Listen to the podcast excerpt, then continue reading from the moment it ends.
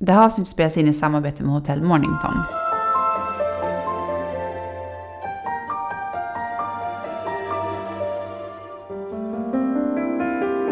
Vi har denna veckan ett samarbete med Mat.se där de erbjuder er nya kunder 200 kronor i rabatt om man handlar för minst 500 kronor. Mat.se och skriv in koden SOMMARMAT. Hej och välkommen till Föräldrakollen. Det här är ju podden där du får alla svaren om graviditet, föräldraskap och barn från experterna. Det är ju härligt med expertsvar, eller hur? Eller hur? Det bästa. Och det är ju inte vi, Hanna och Mikaela, som är experterna, även om man ibland skulle kanske Alltså, vi känner ju som till det. att tro det. Ja, vi sitter där och låtsas experter. Nej, så kul ska vi inte ha det idag. Utan vi ska i vanlig ordning få de bästa svaren från experterna, riktiga experter. Idag har vi eh, Dr. Petter Svenberg här och han arbetar med barn och cancer. Och det är det ämnet vi ska prata om idag. Och det känns ju jättekonstigt en sån här helt galet fin som försommardag. Mm. Att vi ska gå ner här och prata om ett så jobbigt ämne. Mm. Men det är nog någonting som alla föräldrar någon gång har tänkt på. Mm. Och eh, vi kände att vi behöver faktiskt bena ut det här och få reda på vad det är man ska leta efter och eh, hur symptomen ser ut och vilka behandlingsalternativ som finns. Mm. Och faktum är ju faktiskt att, alltså Mikaela, hur många barn är det nu? Det, alltså det, visst är det så att det, majoriteten klarar sig ändå?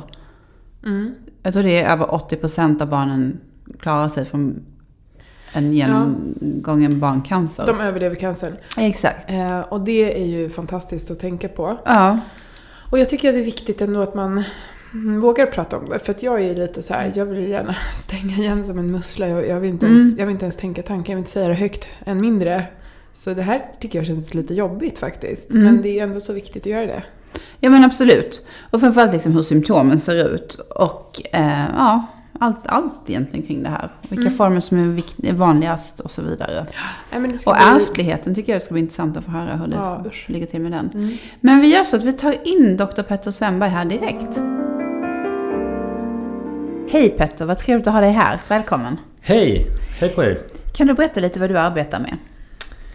Jag, eh, ja, jag är då barncancerläkare på Astrid Lindgrens barnsjukhus. Eh, på det här nya Karolinska Universitetssjukhuset i Solna. Mm. Där jobbar jag som barncancerläkare. Ja, det är det jag gör eh, på dagarna. Och där kommer då barn som har olika diagnoser som är elakartade, som man också kan säga. Eh, Ett annat ord för, för cancersjukdom. Ja, men det är det jag gör. Mm. Är det samma som att man är onkolog?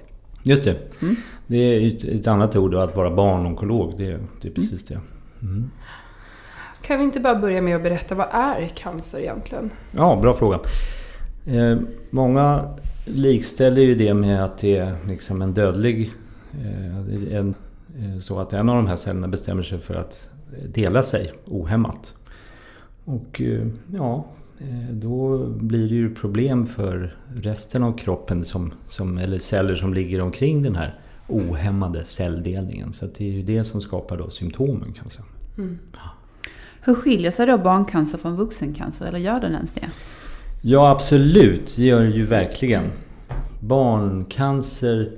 Eh, ja, hur ska jag säga det här? Det är ju på flera olika sätt. Dels så är det ju att eh, Eh, barn... En, del, en ganska stor del av vuxencancer är orsakad av livsstil. Det har ju ingenting med barn att göra. De har ju inte börjat röka än eller, eller äter för fet mat och eh, andra livsstilsfrågor. Sitter stilla för mycket och så.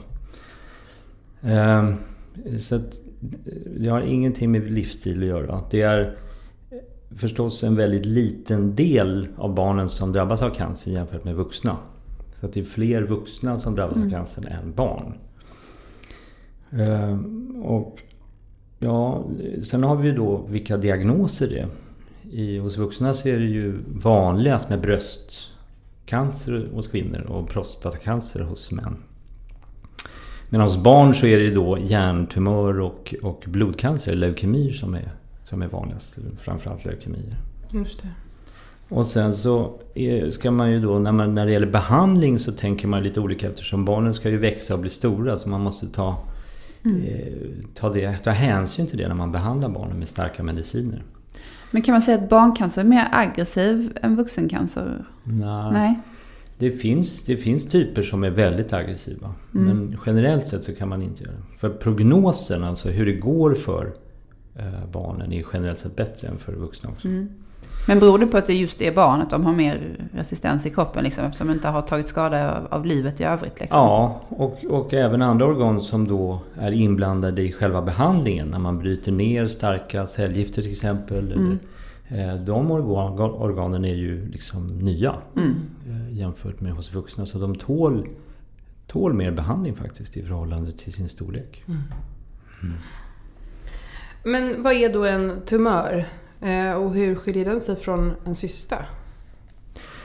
Ja, alltså i min värld så är inte det riktigt samma eh, alltså en motsättning där. Tumör är ju då en ansamling av sådana här celler som delar sig. Och Mm. En tumör kan vara både elakartad och, och godartad. Och en cysta, det är ju eh, på vårt språk liksom en vätskeinnehållande eh, utgjutning i kroppen. Det kan finnas lite varstans. Så ibland så kan man hitta då elakartade celler i en cysta.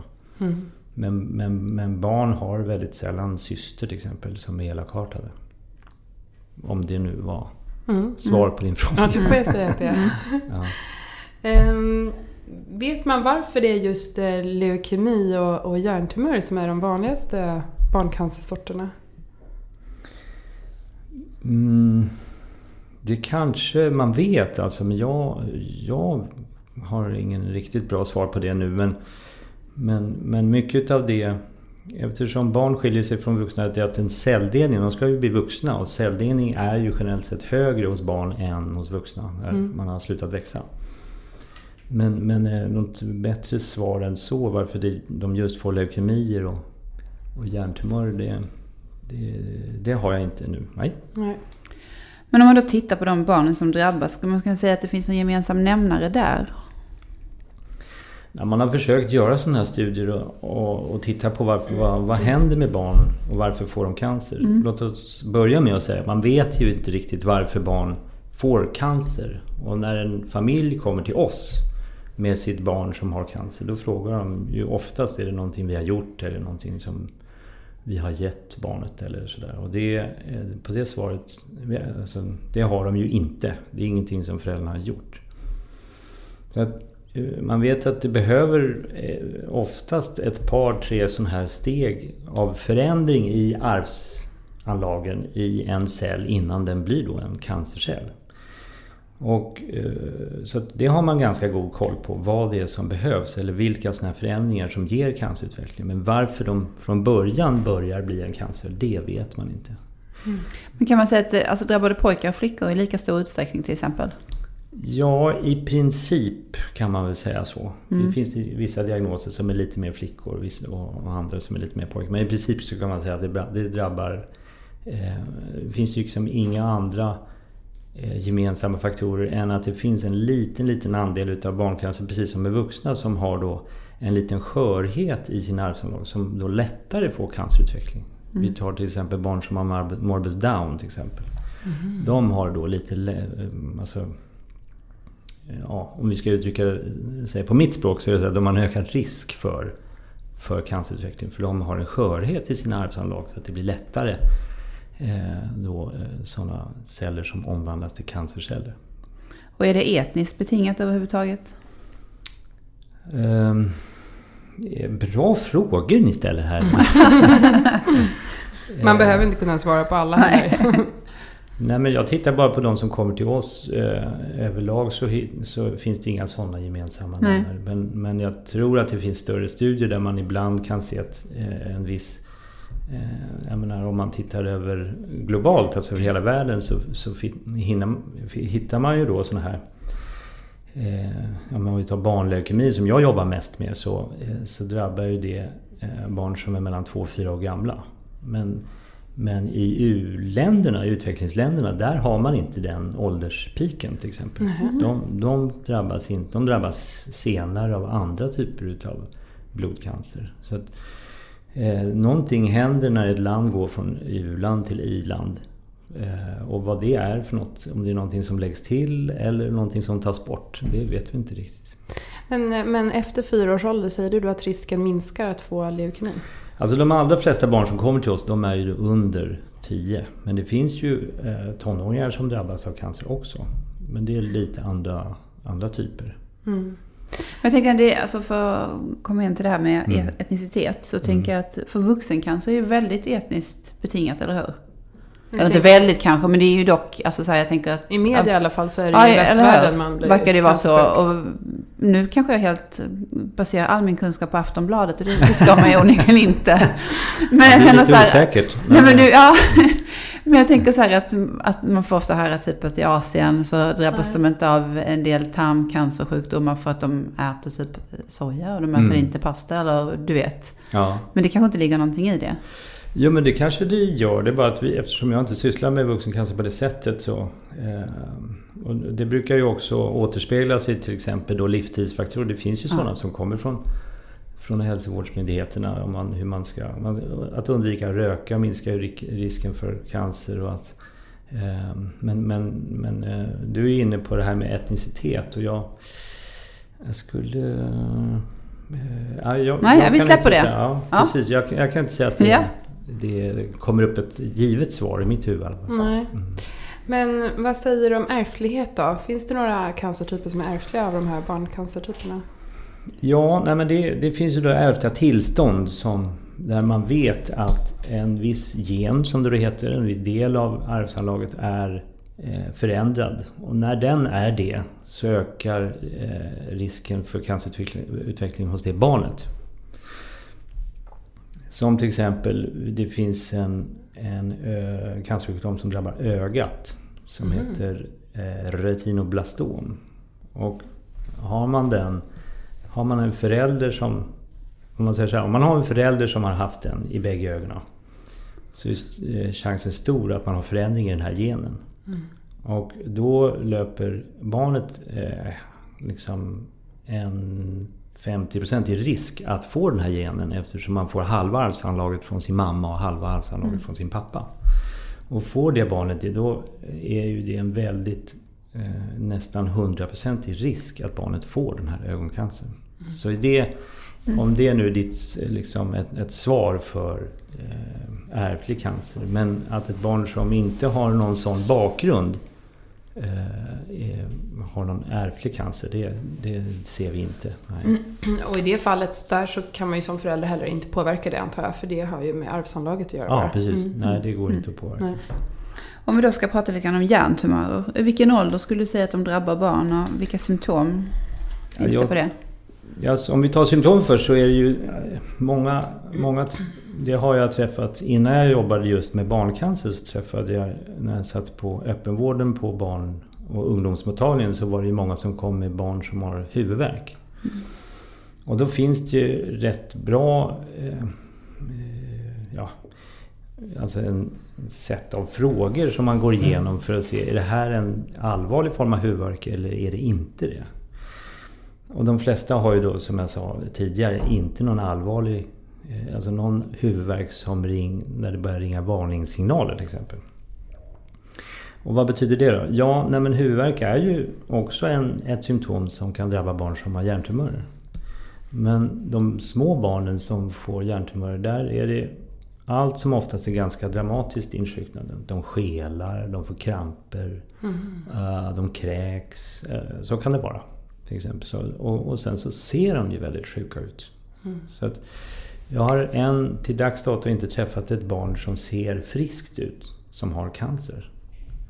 Men eh, i, i den här... eh, Alltså i min värld så, så finns det ju undantag på allt. Men, men det är en generell regel som, som vi också brukar gå efter. Till väldigt, eftersom jag sa, det är en ohämmad celldelning som, som då eh, ger sig till uttryck genom att liksom förstöra omkringliggande vävnad som då ger barnet symptom. Mm.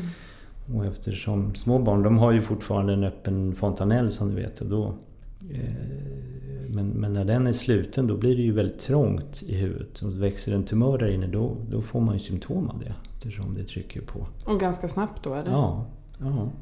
Är det sällan så att barnet har gått med sjukdomen en längre tid? Utan brukar föräldrarna liksom se de här symptomen ganska direkt? Ja, och där vill jag då ge en, eh, en liten eh, blinkning åt våra föräldrar, om det är någon av dem som lyssnar på den här podden, att visst, vi har familjer som har eh, lite vagabonderat i öppenvården innan man har förstått vad det är för någonting. Mm. Så det finns då Ehm, jag menar barn som har ont i benen på ett konstigt sätt eller axlarna och man förstår inte riktigt vad det är. Man tror att det kan vara lite växtverk, man tror att det kan vara lite det ena eller det andra. Men det går liksom inte över. Och det är så att barn som kommer tillbaks till vården eller föräldrar som tar tillbaks sina barn till vården för att det har inte gått bort, det har inte gått över. Ehm, där hittar vi en del av våra familjer eller barn. Eh, som då kommer med, eh, ja, med lätt eh, insedd, eller lätt förståelig kan jag säga, åsikt om att eh, hade man tänkt barncancer så hade man hittat det tidigare. Så visst, mm. vi har sådana också. Mm, mm. mm. Eh, finns det olika typer av hjärntumörer då? Ja, det finns en massa olika typer. Eh, och de kan sitta på lite olika sätt. Men de flesta, de flesta eh, man kan väl säga ett enkelt svar på den frågan är, är att det finns eh, olika typer. Och, um, jag, jag, är lite osäker på om vi ska liksom börja gå in på olika, vad de heter, Nej. diagnoserna och sånt där. Om det, Man hör ju ofta kan, gliom. Ja. Och det är då en typ av, eller? Ja. Det finns ju eh, barn som har medulloblastom eller mm. den här vanligaste typen som heter astrocytom som är ett låggradigt gliom. Den, det är den, den vanligaste formen av hjärntumör. Mm. Men det är, så, det är eh, viktigt för prognosen, hur det går för barnet, lite var den sitter också. Mm. Så det finns barn som, som eh, har sådana typer av gliom som sitter så pass illa till. och som då varken kan eh, opereras eller, eh, eller är speciellt känsliga för cytostatika och de är rysligt svårbehandlade. Mm. Mm. Men, men skiljer sig symptomen åt också för ja. de olika tumörerna? Jo, det kan det ju vara. Att man, om man har en tumör i, i, till exempel i bakre skallgruppen så kan det vara då, då ser man förutom det här med huvudvärk och kräkningar som, som ett tecken på ökat tryck i, i hjärnan också att Eh, de kan gå konstigt, svårt att gå balansrubbningar till mm. exempel. Alltså sådana saker. Hur ser då behandlingsalternativen ut? Ja men behandlingsalternativen är ju eh, väldigt avhängigt på vad det är för diagnos. Men, men som gemensam nämnare är ju att man ska få slut på den här celldelningen. Den måste ju slut, den måste upphöra. Mm. Eh, och det man tänker på när man inte jobbar som onkolog det är ju att ja, men det är väl cellgifter. Och det, det är ju rätt tänkt eftersom det är det vi använder mest. Men sen så eh, när det gäller barn som har till exempel mer eh, en tumörtyp som är elakartad som sitter i magen. Då använder vi oss våra kollegor på kirurgen som då skär ut tumören. Och sen så finns det då strål, strålbehandling. Eh, och det är ju många med hjärntumör till exempel som får strålbehandling. Men kan det vara så att man kan avlägsna tumören kirurgiskt och sen inte behöver någon mer behandling än så? Ja, så kan det vara. Ja. Och prognoserna då för de här sjukdomarna, eller för hjärntumörerna, hur brukar det vara? Ja, men det? alltså det... Jag ska säga att jag... Rent generellt kan man säga för barncancer att det finns idag prognos, alltså prognoser som man blir helt frisk av. Mm. Som, som jag nämnde det här med ögoncancer, retinoblastom, jättebra eh, prognos. Det finns hjärntumörer eh, som generellt har också jättebra prognos och så finns hjärntumörer som har usel prognos där vi inte räddar ens någon mm. idag. Men de är lyckligtvis väldigt få och det pågår ju en massa eh, tankar om hur man ska få de barnen att bli friska förstås. Men generellt sett för alla barn som drabbas så är det ungefär 80 procent, eh, kanske lite mer eh, idag som, som klarar sig från, eh, alltså från det att de har fått diagnos till behandling. Och, och rent generellt så brukar man ju ha fem år som, om man liksom klarar sig så långt så, så brukar man betecknas som frisk efter det. Mm. Det får man ändå säga är en väldigt positiv siffra när man ja. pratar om det här i övrigt väldigt tråkiga ämnet. Ehm, om vi ska prata lite grann mer om... Jag tycker att det är kul. Än. Ja, Ja, och det är härligt att du Ja. sprider Ja. den känslan faktiskt. Eh, Men jag tänkte också att vi skulle prata lite mer om leukemi, eller blodcancer som det också kallas för, eller hur? Ja. Vad är det då? Ja, nej men eh, leukemi är ju då en, en av de här ohämmade celldelen som börjar i de vita blodkropparna. Eller förstadien till de vita blodkropparna. Och där är ju då den klassiska barnleukemin, det som kallas för akut lymfoblastisk eh, leukemi eller ALL. Och den tillhör ju den gruppen som har väldigt bra prognos. Där vi räddar nästan 9 av 10 barn idag. Och eh, den eh, typiskt är att man blir sjuk mellan 2 och 4 års ålder. Man vet inte riktigt varför. Men att den kan då eh, yttra sig i att barnet uh, får blå, blåmärken. Att det inte eh, en infektion som barnet har som inte går över. Man går till vårdcentralen och får penicillin. Men barnet har fortsatt feber och så tittar man lite på blodprovet på barn. Får liksom ta ett blodprov och då ser man att, att det har väldigt lågt blodvärde till exempel. Låga blodplättar. Och... Kan man säga så generellt att ett blodprov kan visa om man har cancer eller inte? Nej, det, man kan säga så här att det kan visa det, misstanke. Men, men själva diagnosen ställs när vi gör en benmärgsundersökning. Så att alla barn som kommer till oss eh, där vi misstänker leukemi, de får genomgå en benmärgsundersökning. Och det gör de när de sover. Så de får då sova och sen så tittar man i benmärgen. Och då har vi våra vänner på patologen och de får då titta och, och på olika sätt eh, säga ja, det här var leukemi eller nej, det här var inte leukemi. Så att blodprover är vägvisande men inte definitivt kan man säga. Okay. Men de här blåmärkena du pratade om, ser de ut som vanliga blåmärken eller utmärker de sig på något sätt? Nej, men de kan se ut som vanliga blåmärken. Men de kan också vara betydligt större, mm. eller fler. Mm. Och sitter de på över hela kroppen eller? Ja, men treåringar som, vi brukar säga, av treåringar som inte har blåmärken, det är också det tecken finns inga på... Ovanligt. Det är väldigt ovanligt. Och, eh, så att, barn brukar ha blåmärken, så det ska man ha kan man säga när man är i den åldern. Men eh, sen, varför får man då blåmärken? Ja men det är ju för att de här omogna leukemicellerna i benmärgen tränger bort blodplättsbildande celler så att man får inga blodplättar. Och blodplättarna som ni vet, de levrar ju, hjälper till att levrar blodet. Mm. När man tar några sådana då blir man lättblödande. Och det är därför man då får, inte, när man stöter till en stol så får man inte bara ett litet blåmärke utan då får ett eh, lite större blåmärke. Men det är ju inte alls så att majoriteten har jättestora blåmärken eller, eller blöder näsblod eller så. Utan en, en ganska liten del skulle jag säga. Utan de är trötta, kommer in till, ja, har gått hos mamma och pappa och ser att ja, men de har varit trötta en tid och gått mm. till vårdcentralen. Och, och sen som jag sa, det, antingen får antibiotika på någon feber eller som inte sen går över eller att de har ont och haltar. För det, kan, det gör, mm. Inte sällan så gör det ont att ha så mycket liksom, leukemiceller i benmärgen så de haltar barnen. Eh, hur ser behandlingen ut för leukemi då? Vad gör man? Ja, till en början så, de delar ju sig väldigt fort de här leukemicellerna. Så till en början så handlar det om då att få, få att de ska sluta att dela sig. Och, och, så då blir det cellgifter. Och i fallet av den här vanligaste barncancerformen, som, leukemiformen som jag nämnde, alltså ALL, då är det också kortison som de får under en månad. Får jag fråga där, är, mm. finns det inte två olika varianter av ALL? Eller? Ja. Eller det finns flera varianter av, av ALL men det finns också de stora familjerna i, är ju ALL och AML, alltså akut eh, myologisk leukemi. Ja. Men den är, den är generellt sett att betrakta lite som mer aggressiv. Behandlingen mm. ser lite annorlunda ut. Den är mer, mer, förekommer mer sällan än ALL. Ja. Mm. Ja, nu avbröt jag dig lite där, men vi pratade om cellgifter och kortison. Vad händer sen då? Jo, men det är den första månaden. Då får man eh, leukemin under kontroll, som det heter. Och sen så avgörs det då lite, vad är det för typ av leukemi? Hur har den svarat på behandling?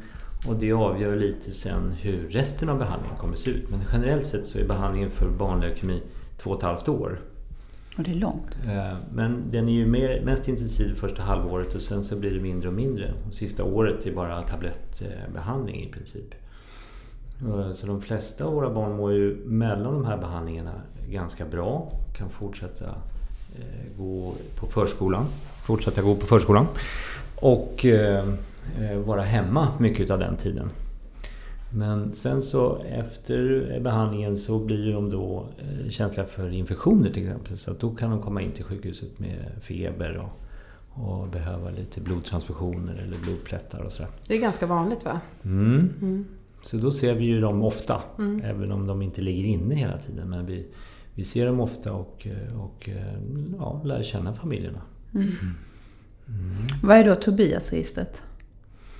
Ja, nu hoppar du ju över då. Eh, då kan man säga så här att Tobiasregistret är ju en... Eh, en där kan man frivilligt eh, gå med eller anmäla sig om man vill bli benmärgsdonator. Och vad är då det? Ja, benmärgs... En del utav de här barnleukemierna, som, som även för vuxna, är ju så pass svåra att de behöver en benmärgstransplantation som det hette förr. Numera kallas det ju mer alltså stamcellstransplantation. Och då behöver man, eh, om man inte har ett syskon som passar, då behöver man en matchande eh, givare som då inte är släkt. Och då har man samlat, i Sverige heter det, det registret eh, Tobiasregistret. Mm. Och, eh, och ja, hur ofta gör man det? I, i de, av de barn som drabbas av ALL, den här leukemiformen som jag nämnde, där är ju väldigt få av dem som behöver ha en benmärgstransplantation. Det är de mest aggressiva formerna av ALL som behöver då en benmärgstransplantation. Och har man då inget syskon, nej, då går man ut. Det är som ett stort bibliotek. Mm. Det är kopplat även till andra internationella register där frivilliga donatorer har gått in och sagt att ja, men jag, jag kan tänka mig att vara eh, benmärgsgivare om ni behöver. Så kan man säga. Men föräldrar kan inte ge till sina barn, eller? Jo, det kan de. Men som jag sa tidigare så är det ju att man får halva arvsanlaget av sin mamma och halva arvsanlaget av sin pappa. Och då betyder det att man passar då eh, till hälften om man eh, och det, så det är mycket, mycket bättre kan man säga att ha ett matchande syskon. Mm. Där då du och ditt syskon har fått samma eh, gener som har att göra med matchningen från mamma och pappa. Så att ni liksom passar. Det betyder inte att man är tvillingar. Men man kan ändå i den här uppsättningen få samma gener nedärvda. Men har man inte ett syskon och man hittar inte någon matchande donator i Tobias-registret eller i andra register, ja, då, eh, och har en svår sjukdom, då kan det vara aktuellt med att använda mamma eller pappa. Ja. Mm, Okej. Men då eh, vill vi passa på att tipsa om Tobiasregistret. Är du under 35 så kan du anmäla dig eller Mm. registrera dig där. Mm. Eller hur? Absolut. ja. Eh, hur ser Ja. sen prognosen ut? Kan man prata i så generella termer för, för någon som har fått leukemi och genomgått behandling?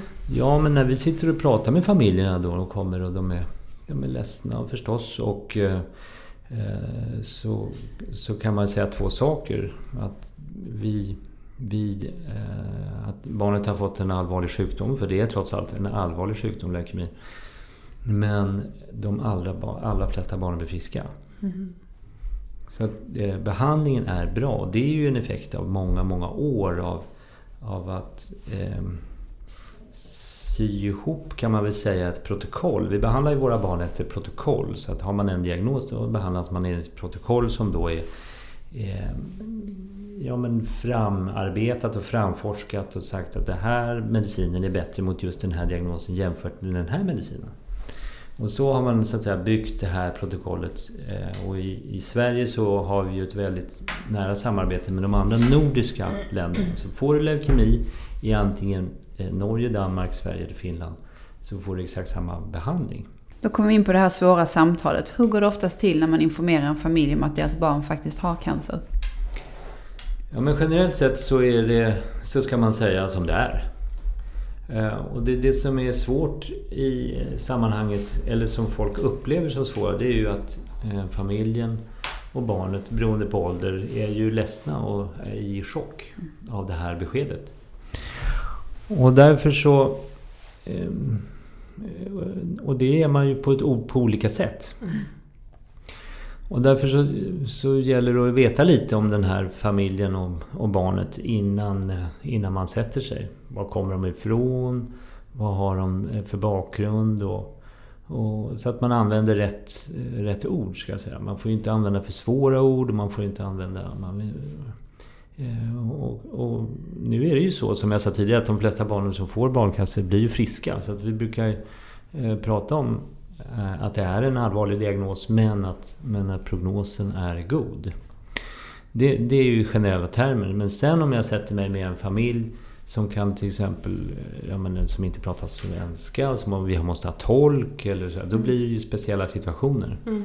Men det är nog just det som, är, eh, som upplevs som svårt i alla fall till en början. Att man måste gå in och berätta för en familj att det, deras barn har drabbats av cancer. Försöker du inge hopp i den situationen eller ja, försöker du hålla dig neutral? Nej, jag tycker att det är ändå viktigt att inge hopp. Vi brukar prata om det här med alliansbildning då. Att vi, vi eh, i vården, i vårdteamet, eh, föräldrarna och barnet som har drabbats av cancer är på ena sidan och sen på den andra sidan är det då cancersjukdomen. Mm. Och det brukar vara bra för då jobbar vi alla mot samma mål, det vill säga att eh, slå ihjäl cancersjukdomen.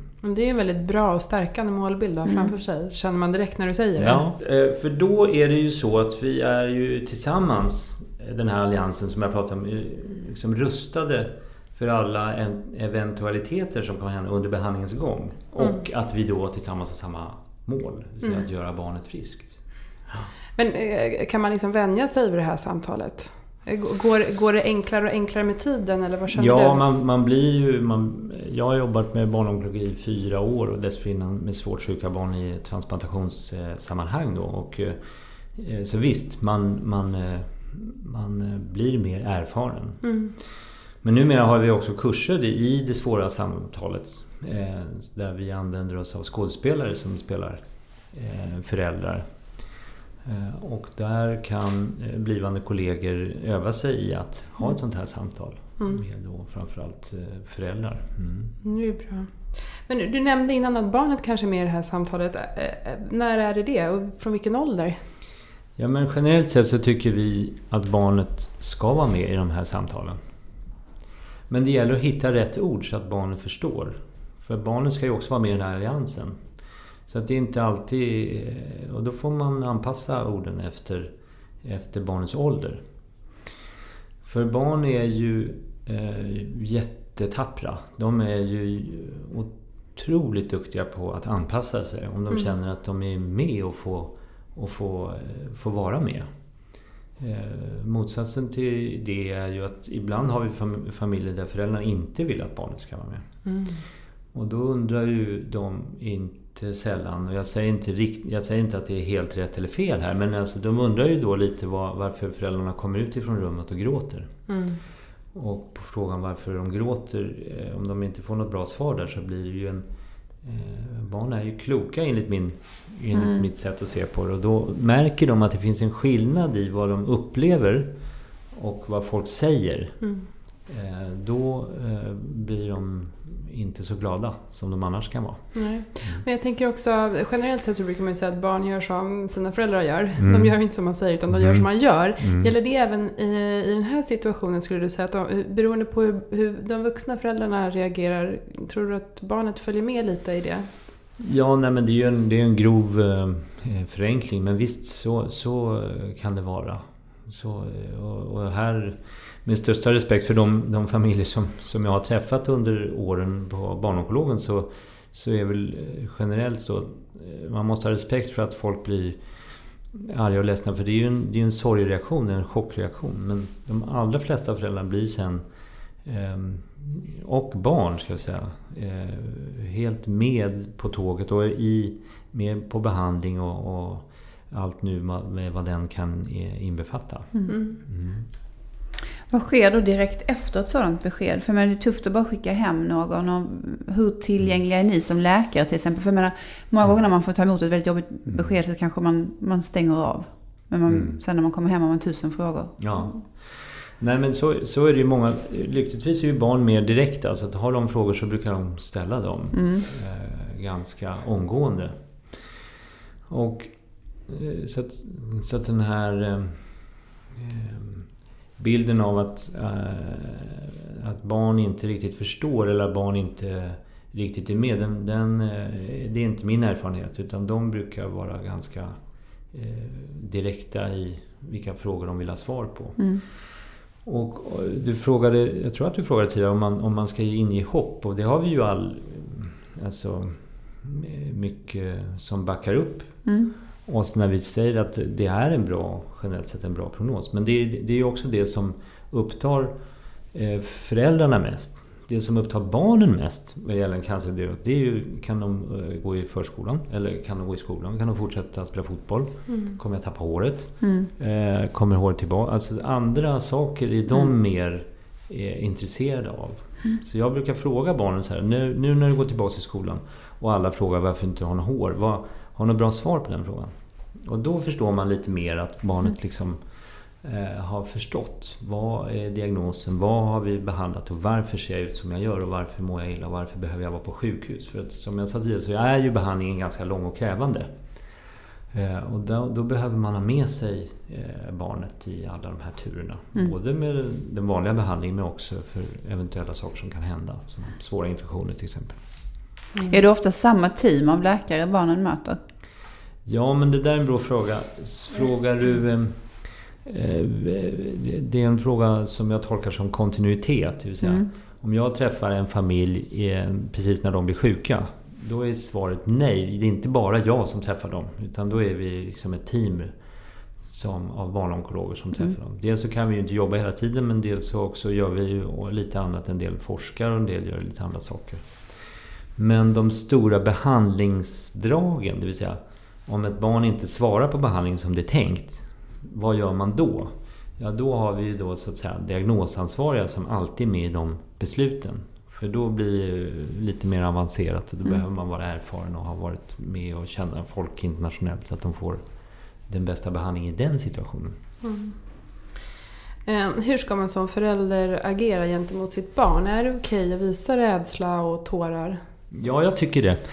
Jag tycker det. Det är för, återigen det här för att barnen ska få en känsla att de förstår sammanhanget. Och det behöver man inte vara speciellt gammal för. Det kan ju vara en treåring som tittar på mamma och ser att mamma gråter. Men mamma har också svårt, kan ha svårt att säga Jag gråter för att du är sjuk. Mm. Eh, jag gråter för att jag är rädd. Eller jag gråter för att vi måste vara på sjukhus. Men vi brukar ändå säga det här med ärlighet, att försöka hitta de här orden så att barnen, ja ah, men det förstår Så att de inte tar på sig det själva. Eller, mm, mm. Vi har ju också situationer där barn skyddar sina föräldrar. Och vi pratar inte om det här allvarliga för då blir mamma och pappa så ledsna. Mm. Och, eh, det är också en tung börda för ett ja, barn att bära. Ja, och det ska ju inte barn behöva, eh, behöva bära tycker vi då. Och därför så behöver man vara uppmärksam och lyhörd och då kommer det här teamet in som jag pratade om. Det är inte bara vi doktorer, det är jätteduktiga sköterskor, vi har kuratorer, vi har ju även eh, sjukhusclowner som är med och runt och tittar. Eh, lekterapeuter som också är med och tittar och ser hur... Och sen sätter vi oss ner regelbundet och tänker, den här familjen, hur går det för dem, för dem då? Ja, men, eh, för de, som jag sa tidigare, för de allra flesta går det alldeles utmärkt. Men ibland så finns det då saker som skaver. Mm. Och då, då tas det upp där och eh, så försöker vi eh, knuta upp de knutarna som kan finnas. Kan mm. Mm. Men och hur är det för dig som läkare då? Får du gråta? Ja, ja nej men eh, om du ska fråga min familj så gråter jag inte så jätteofta. Men, men det, har, det finns ju situationer där som är så som jag har varit med om som har varit väldigt, väldigt sorgliga. Mm. Och då, då har jag gråtit för att det har varit så ofantligt sorgligt. Mm. Eh, och då som alla inser förstås så har det ju varit i samband med att ett barn som inte har klarat sig. Mm. Men, eh, men eh, när vi pratar allvar med familjer och barn då, då är det generellt sett så att vi inte brukar gråta ändå. Nej. För de, de behöver ju... Vi är ju dit de kommer för hjälp. Eh, så tänker vi ju lite ändå. Mm.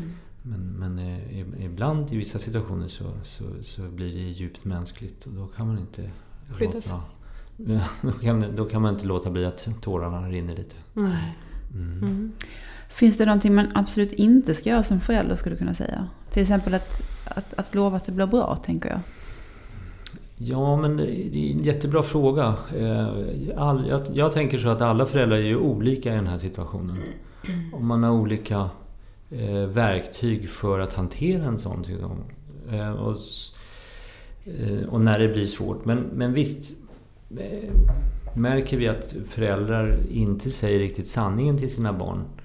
Eh, då ser vi inte sällan att barnet blir oroligt eller att det och, och, då försöker vi ändå uppmuntra föräldrarna att, att berätta så som det är. Så att de kommer också närmare varandra som familj.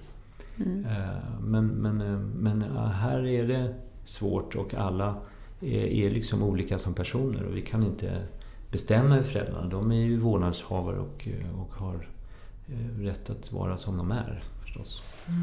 Men vi pratar nu mycket om att informera barnet. Hur, hur långt sträcker det sig? Informerar man även ett litet barn om att du kommer inte klara det här? Ja men ett litet barn som, som är tre år eller fyra år som, som undrar varför vi är på sjukhus och så. Då kan man då kan man i, i ordalag som barnet ändå kan relatera till förstå att det är viktigt att vara på sjukhus och att de måste ha behandling. Mm. Och då, får de, då tittar de med stora ögon och, och, och, man får en känsla av att de förstår att det är viktigt att komma dit.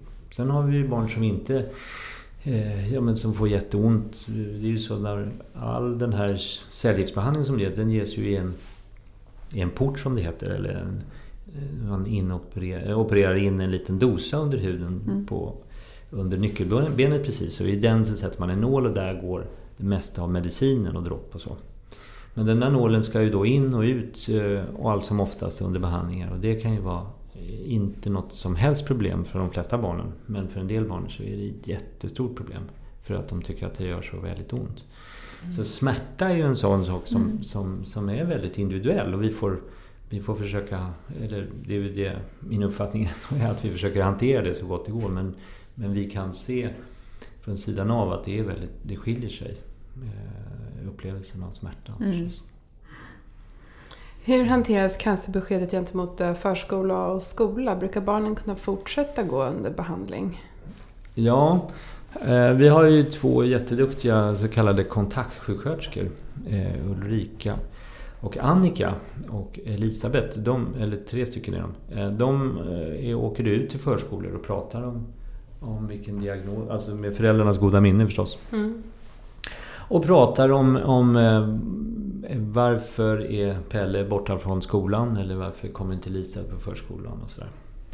Och då eh, brukar det vara, eh, ja men då, då lägger sig oron Eh, i den närmaste miljön för det här barnet. Vilket eh, tanken ändå är att det ska fortsätta gå. Det finns situationer man ska vara liksom lite försiktig. Vattkoppor är vi lite rädda för till exempel och sådana saker. Men, men, eh, men det förekommer ju på dagis. Så när våra barn går till dagis, eller förlåt, förskola heter det nu med. och de kan ha utsatts för smitta av vattkoppor. Då får vi ge dem behandling för det. Mm. Och sen finns det vissa situationer när man ska liksom undvika att få sådana typer av virusinfektioner. Som till exempel inför en, en benmärgstransplantation. Då, mm. då ska man inte utsätta sig för att bli förkyld och sådär. Så. Hur brukar maren må under behandlingen och hur skulle du säga att det påverkar syskonrelationerna? Ja men det där är en bra fråga. Eh, generellt sett så har det ju blivit eh, det som vi eh, alltså den hjälpande behandlingen, eller som man på engelska kallar för supportive care, den har ju blivit mycket, mycket bättre de senaste 25-30 åren med framförallt då väldigt bra mediciner mot illamående. Mm. Cytostatika har ju många bieffekter varav en är ju illamående. Men det skulle jag nog ändå säga, och det är ju inte jag riktigt som ska svara på den frågan. Det är mer barnen som ska sitta och säga så här, men där har du rätt eller fel. Men, men jag upplever ändå det som ett Eh, ett ganska litet problem. Mm. För att vi har så bra strategier mot illamående. Ehm, tycker de att det är jobbigt att komma på behandling då regelbundet? Ja, vissa tycker att det är jättejobbigt. Och andra, som jag sa, får, kommer in i en lunk. Eh, och det brukar ju vara behandling ungefär eh, var fjärde, var femte vecka sådär.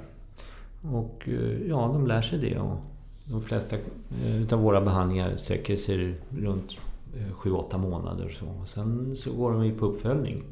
Och då kommer de till mottagningen ja, någon gång i månaden i början och sen så gles, glesare. Men, eh, och sen just det, din fråga om syskon där. Hur mår syskonen? Ja, föga förvånande så varierar det också. Men där har vi en väldigt fin eh, syskonstödjare som hjälper till mm. ibland. En del föräldrar behöver ju, eller är ju ensamstående, behöver lite extra stöttning.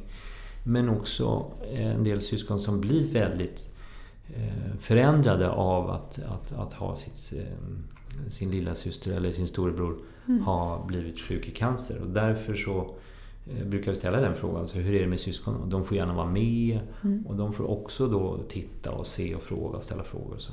Mm. Ja. Eh, behandlingen är ju många gånger väldigt tuff. Hur blir det med barnets eh, framtid? Kommer de kunna bli föräldrar själva? Generellt sett ja. Av de mediciner som vi ger idag så Eh, Eh, har framgången både vad det gäller prognosen, det vill säga att de flesta barn ändå blir friska. Det är en kombination av cellgifter och det gör att eh, det är lättare att komma åt eh, cancercellen. Men då kan man också ge varje utav de här cellgifterna lite mindre dos när man kombinerar. Så man håller då ner biverkningarna. Ju mer cytostatikabehandling man får, eller till exempel strålning över äggstockar eller testiklar gör att man har svårare att bli förälder som vuxen. Ja.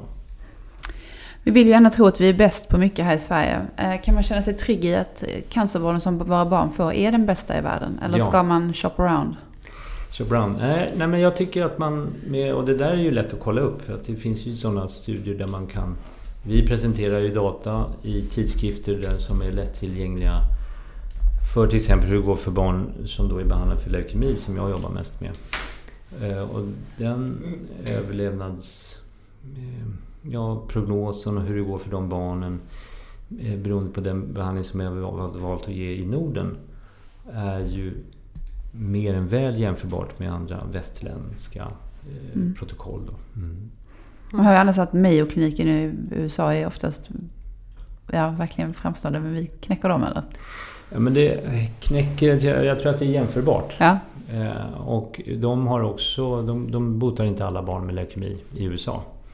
Men, men eh, just när det gäller leukemi så finns det ju väldigt intensivt forskningsfält nu för att försöka få eh, behandla de barn som återfaller i leukemi. Men hur vanligt är det att få ett återfall då?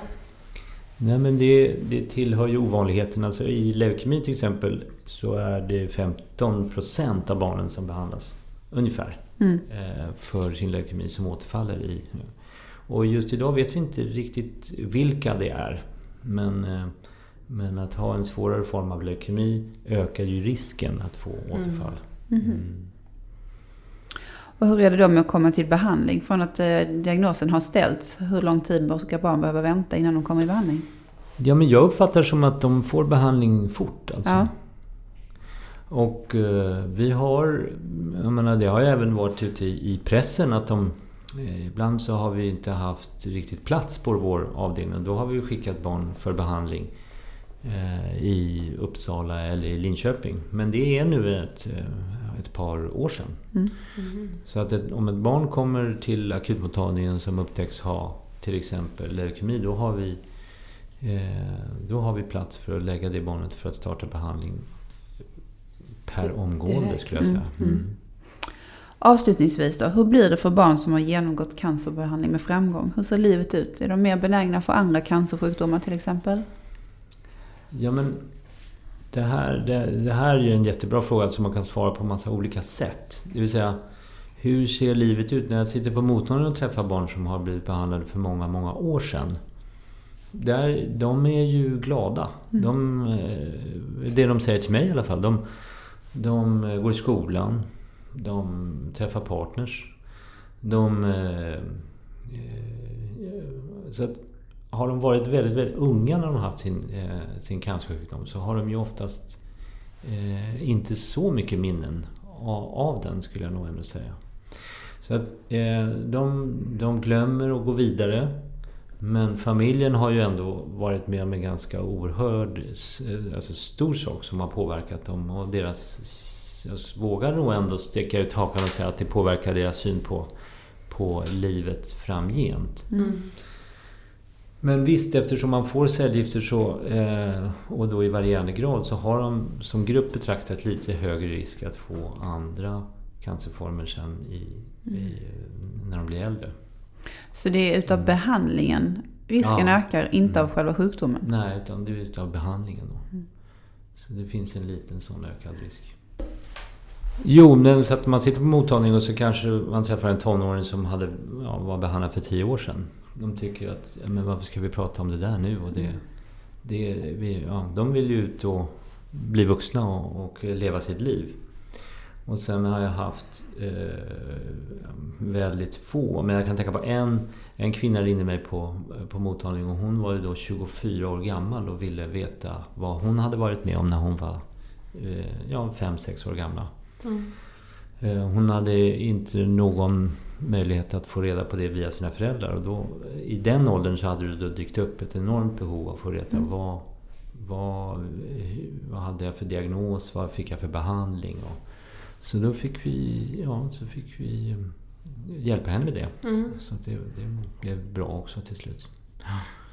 Mm. Men jag tycker vi avslutar dina ord om att eh, leva livet där Mm. och så vill jag ge ett stort tack till dig för att du tog dig tid att komma hit och Ja, svara men- på våra frågor idag. Tack för att jag fick komma hit. Mm. Tack snälla. Har du fler frågor om det här till Petter eller kanske till någon helt annan expert? Hör av dig till oss på hejätföräldrakollen.nu eller kommentera på Instagram eller Facebook. Eh, vad ska vi säga mer? Vi ska säga följ oss, prenumerera på podden, följ oss på sociala medier. So- so- Sociala medier. Sociala medier. Och så hoppas jag att du lyssnar på oss nästa vecka. Vi hörs nästa tisdag. Hej då! Ha det bra!